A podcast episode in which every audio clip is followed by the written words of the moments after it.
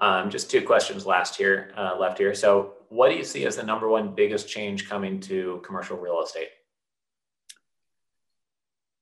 Well, one of the biggest changes is going to be accounting changes. Um, the uh, the board of accountancy uh, is, and I don't know exactly the status of this, but it will have a big impact, and that is that corporations will have to account for leases as if they're like mortgages.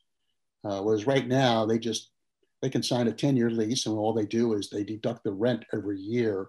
They don't have to, they can footnote the fact that they have a 10 year lease and an obligation of multi millions of dollars. They're going to, they're changing that. And that's going to have an impact on the length of term lease terms that companies are going to want to buy.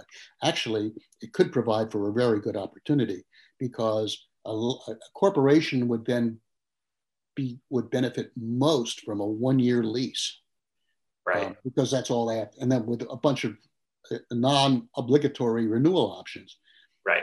But you can charge more rent on a one-year lease, and they'll pay. They'll probably pay it because it will be worth it to them, right? Um, and they'll, you know, most companies don't pick up and move very quickly, so, right.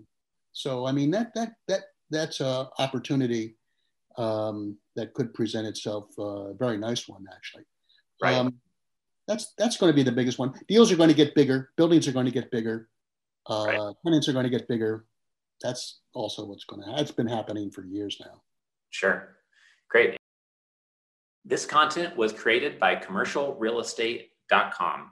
Access our community, investment databases, training, and live events by visiting www.commercialrealestate.com.